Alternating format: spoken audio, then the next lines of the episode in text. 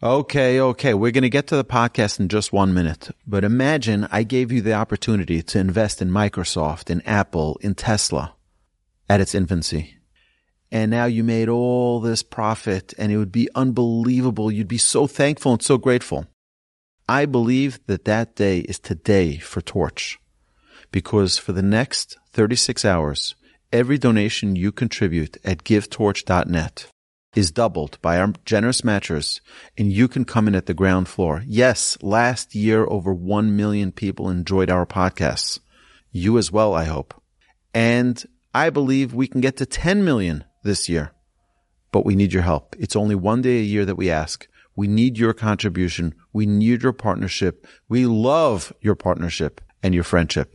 Please contribute at givetorch.net, givetorch.net. Every dollar is matched. I apologize for taking your time. Thank you so much in advance for your support. Enjoy this episode.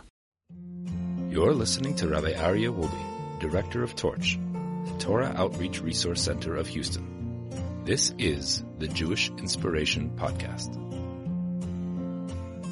All right, welcome back, everybody. Welcome back to the Jewish Inspiration Podcast.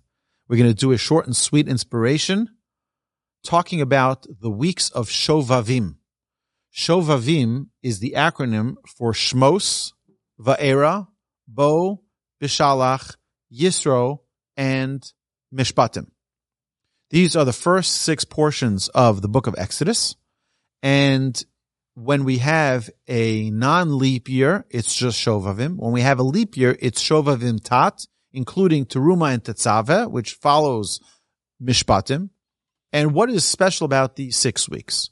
These six weeks are the weeks we talk about the Jewish people and our redemption from Egypt. We were in bondage, we were enslaved, and we were freed. Our sages tell us that not only 3,300 years ago were, were we enslaved, but also today we are enslaved. We're enslaved to our Yetzer Hara, to our evil inclinations. We have to our temptations, to our desires. And therefore, every year during these weeks, it is an auspicious time for repentance, for introspection, for reflection.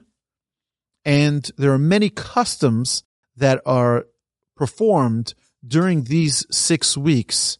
And right now we're in the portion of Va'era, the second of these six weeks.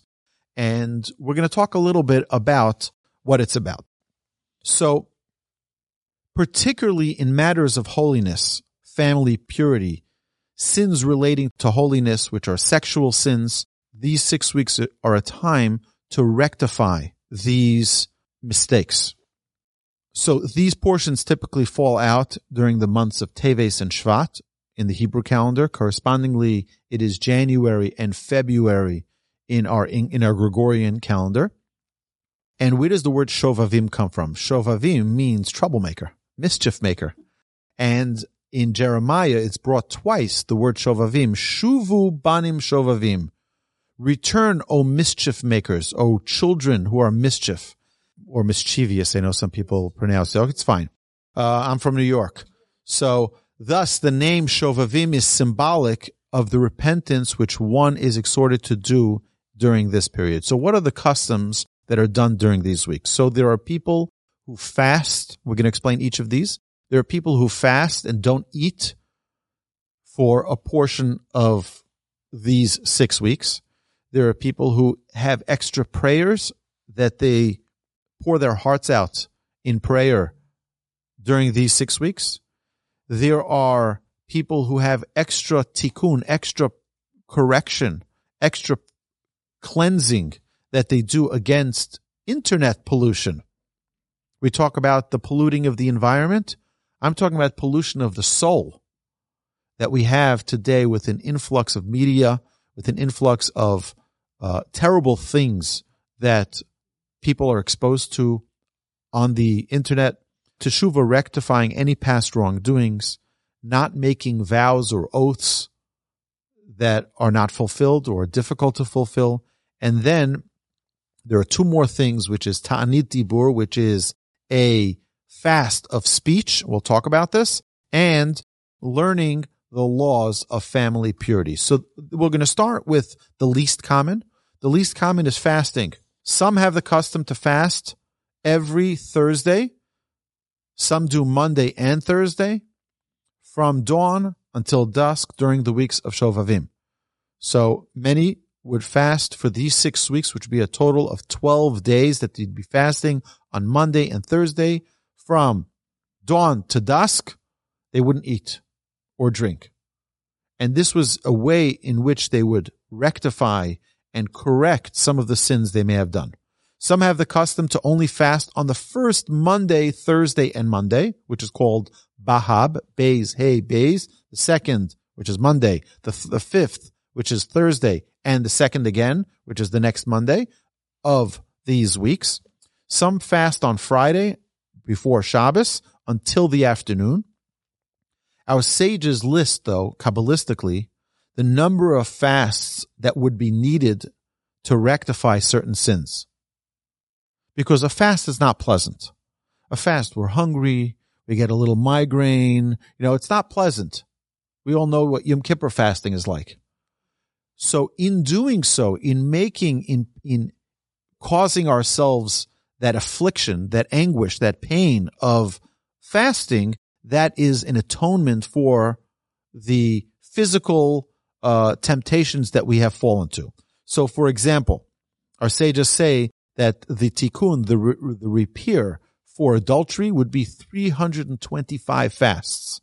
The repair for idolatry, avodah zarah, would be 301 fasts. The repair for intermarriage, 216 fasts. The, the repair for anger, 151 fasts the repair for mockery, mocking other people, making other people feel worthless, 120 fasts. For eating forbidden foods, 91 fasts. Breaking Shabbat and Yom Tov, 86 fasts. For spilling seed, 84 fasts. Having relations with a woman who is not permitted because she's in a nida period is 82 fasts. Looking, acting, and thinking about immodest things, 82 fasts. Haughtiness, 55 fasts. Speaking words that are inappropriate, 50 fasts. Cursing one's parents, 40 fasts.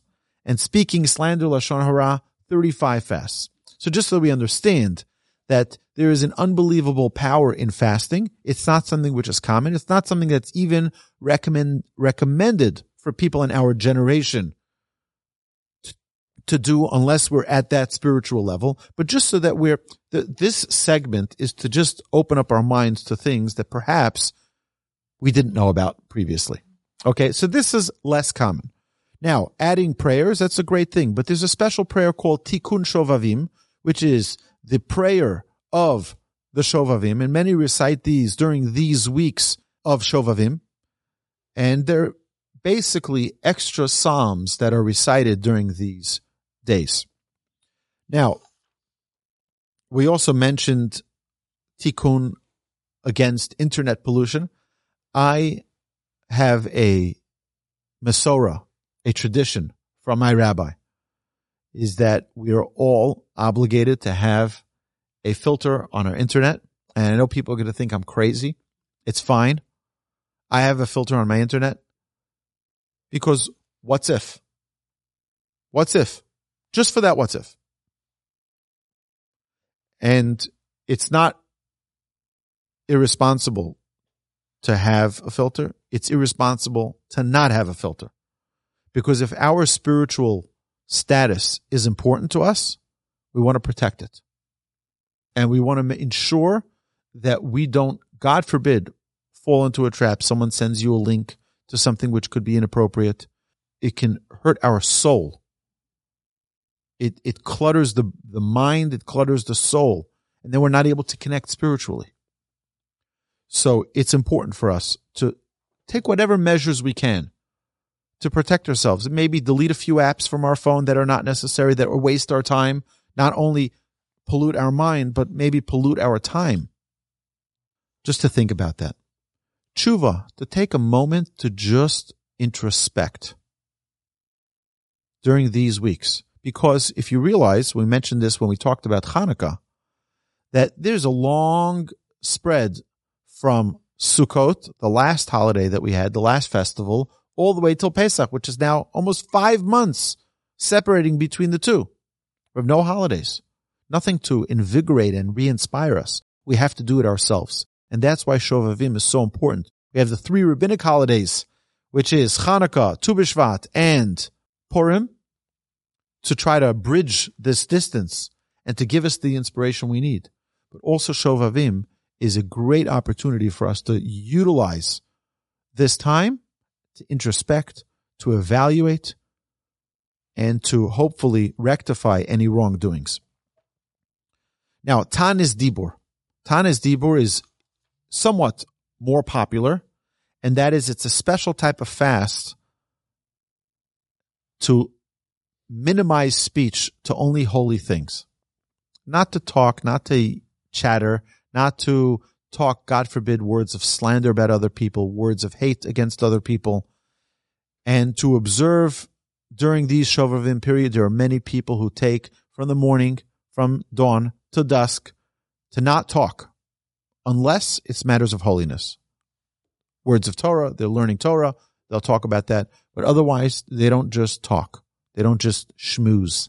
So if someone feels that they're at that level, great. But while you have this fasting of speech, you're allowed to eat, you're allowed to drink, and one is always allowed to speak about matters of holiness, of words of Torah. So again, this is a little bit more common. And now we're going to go to the most common. And the most common is learning. The most common practice for the period of Shovavim is to learn the laws of family purity to learn the laws of holiness.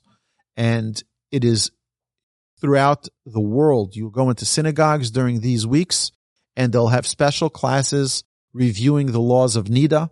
They'll review the laws of family purity. And this is for people to re-strengthen and reaffirm their commitment to these special laws of holiness. So my rabbi during this six week period does an entire review of the laws of Nida for all of the students, the laws of all family purity, the laws of modesty, the laws of maintaining our spiritual pursuits and maintaining our spiritual status without the pollution of the world. So that's a, just a little short and sweet segment about something called Shovavim. And Hashem should bless us that we should all merit to utilize these days to uplift ourselves, to maintain our holiness, and God forbid not to ever lose any of the great, incredible, uplifting spiritual accomplishments that we've been so successful, hopefully, in attaining that we shouldn't lose it, but rather they should be elevated and continue to grow. So with that, my dear friends, have a magnificent Shabbos, and I look forward to next week. You've been listening to the Jewish Inspiration Podcast, a Torch production. Become a supporter at torchweb.org because your assistance enables more Torah learning around the globe. To find more lessons offered by Torch, please visit torchpodcasts.com.